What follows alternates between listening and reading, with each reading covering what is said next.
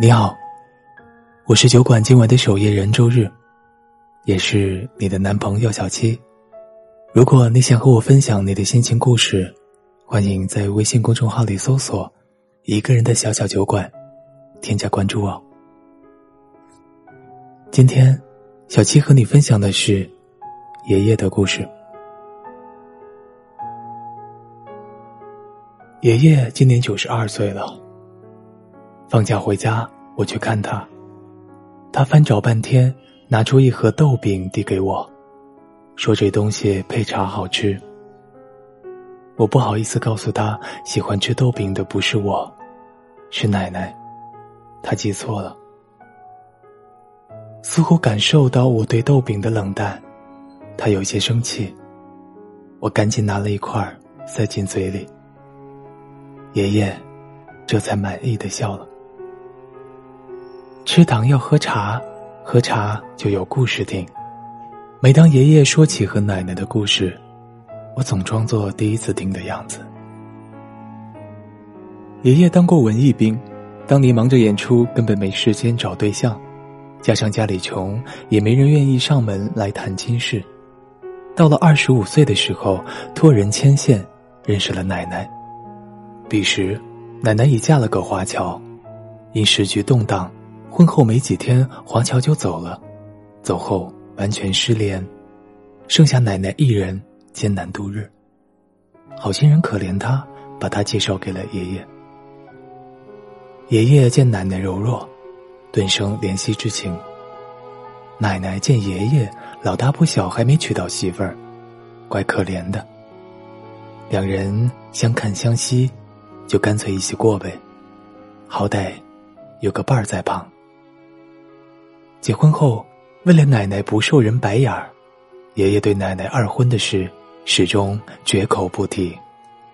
那时，挣扎在温饱线的他们根本没心思恋爱，两个人在一起互相做个伴儿，有困难了好搭把手，生几个娃，给祖宗有个好交代。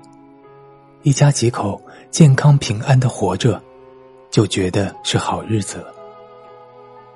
但好日子不是天降的，贫困像盘旋在他们头顶的秃鹰，随时会将他们啃食。为了驱逐贫困，爷爷拼命的赚钱，徒步翻过几座山，就为了去砍柴卖钱。走到草鞋破了，脚底起泡，也不喊疼。跟别人到外地去打工，为了省钱，在大街上随便找个地方窝着睡。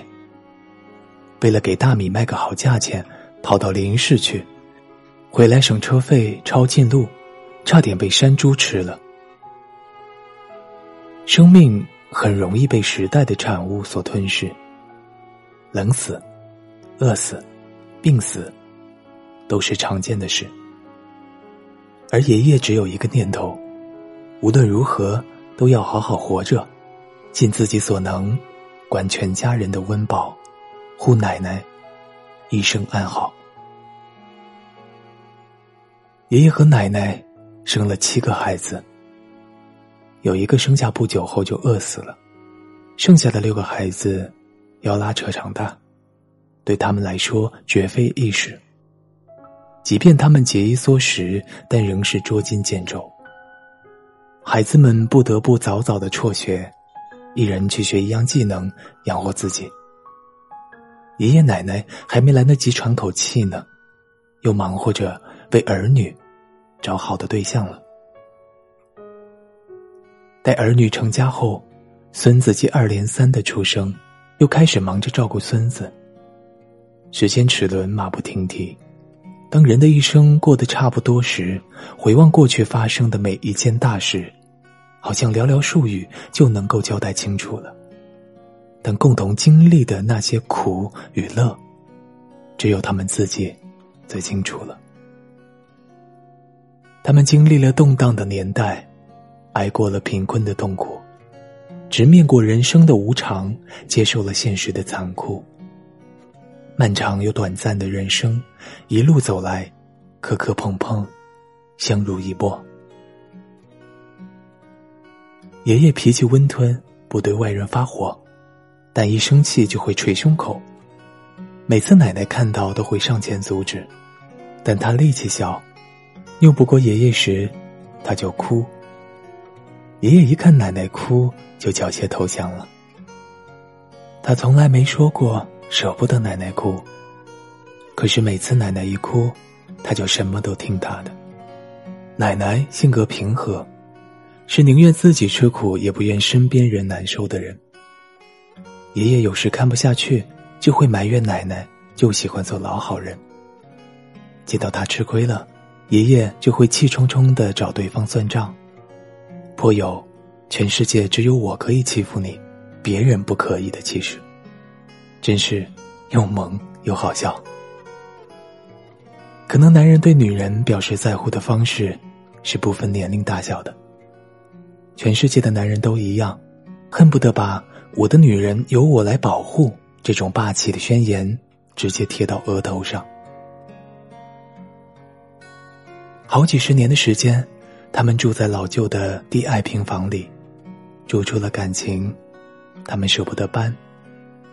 直到二零一零年，奶奶意外离世，我们怕爷爷触景伤情，才坚持让他搬到大房子里。奶奶去世后，地球还是照样转。大家生活如常，但我知道，有一个人的生活再也无法如常了。那个人就是爷爷。他时常拿着奶奶的照片看，不说话，看着看着眼睛就模糊了。我们都避免在爷爷面前提起奶奶，可他自己却不断的提起。似乎在提醒自己，不要忘记。有天，爷爷说他梦到自己还年轻，回家就看到奶奶朝他笑，招呼他吃饭了。那饭菜真香啊，可惜没吃到就醒了。我听完，转过身去抹眼泪。我知道，爷爷想奶奶了。爷爷说：“我们用尽了全力，过着平凡的一生。这一生，多得他相陪。如果下辈子有机会，我还是想娶她。赶在其他男人出现之前娶她。”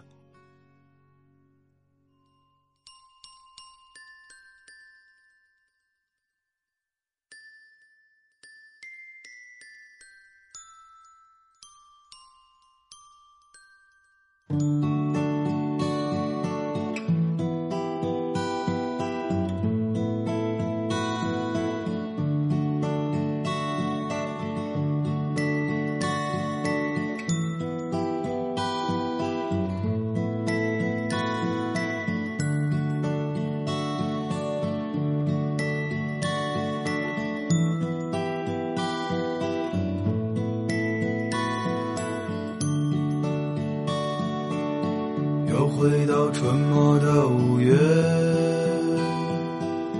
凌晨的集市人不多，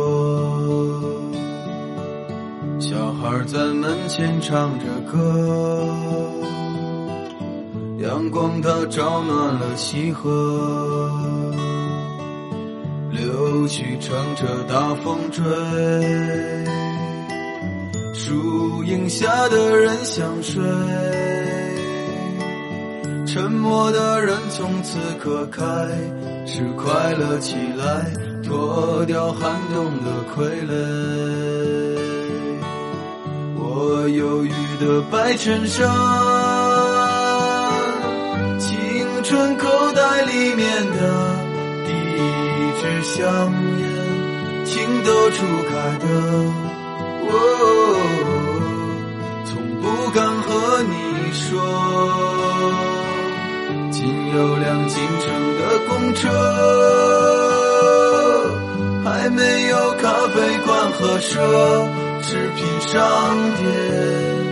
晴朗蓝天下，昂头的笑脸，爱很简单。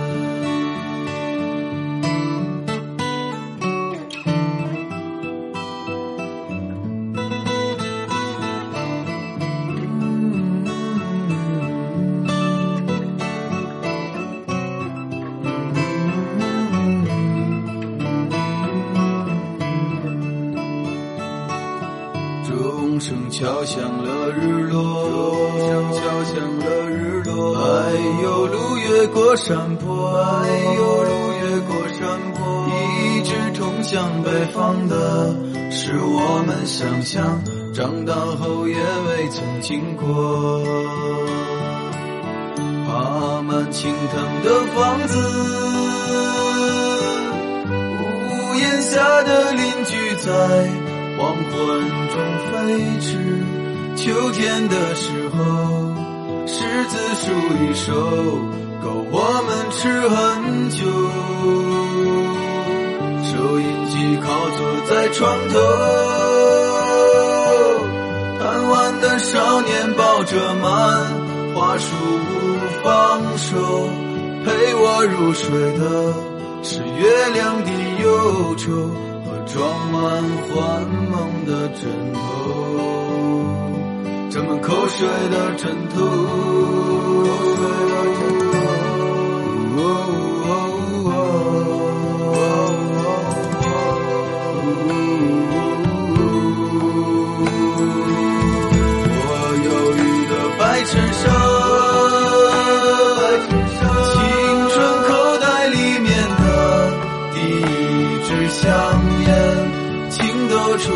的我从不敢和你说仅有辆进城的公车还没有咖啡馆和奢侈品商店。晴朗蓝天下昂头的笑脸爱很简单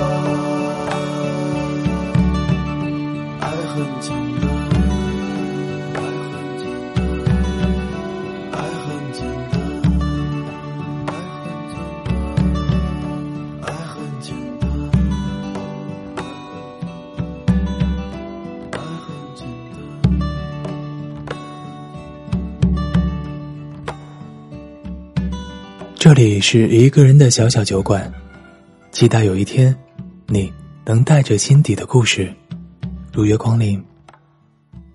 我是你的小七，祝你晚安，下周见。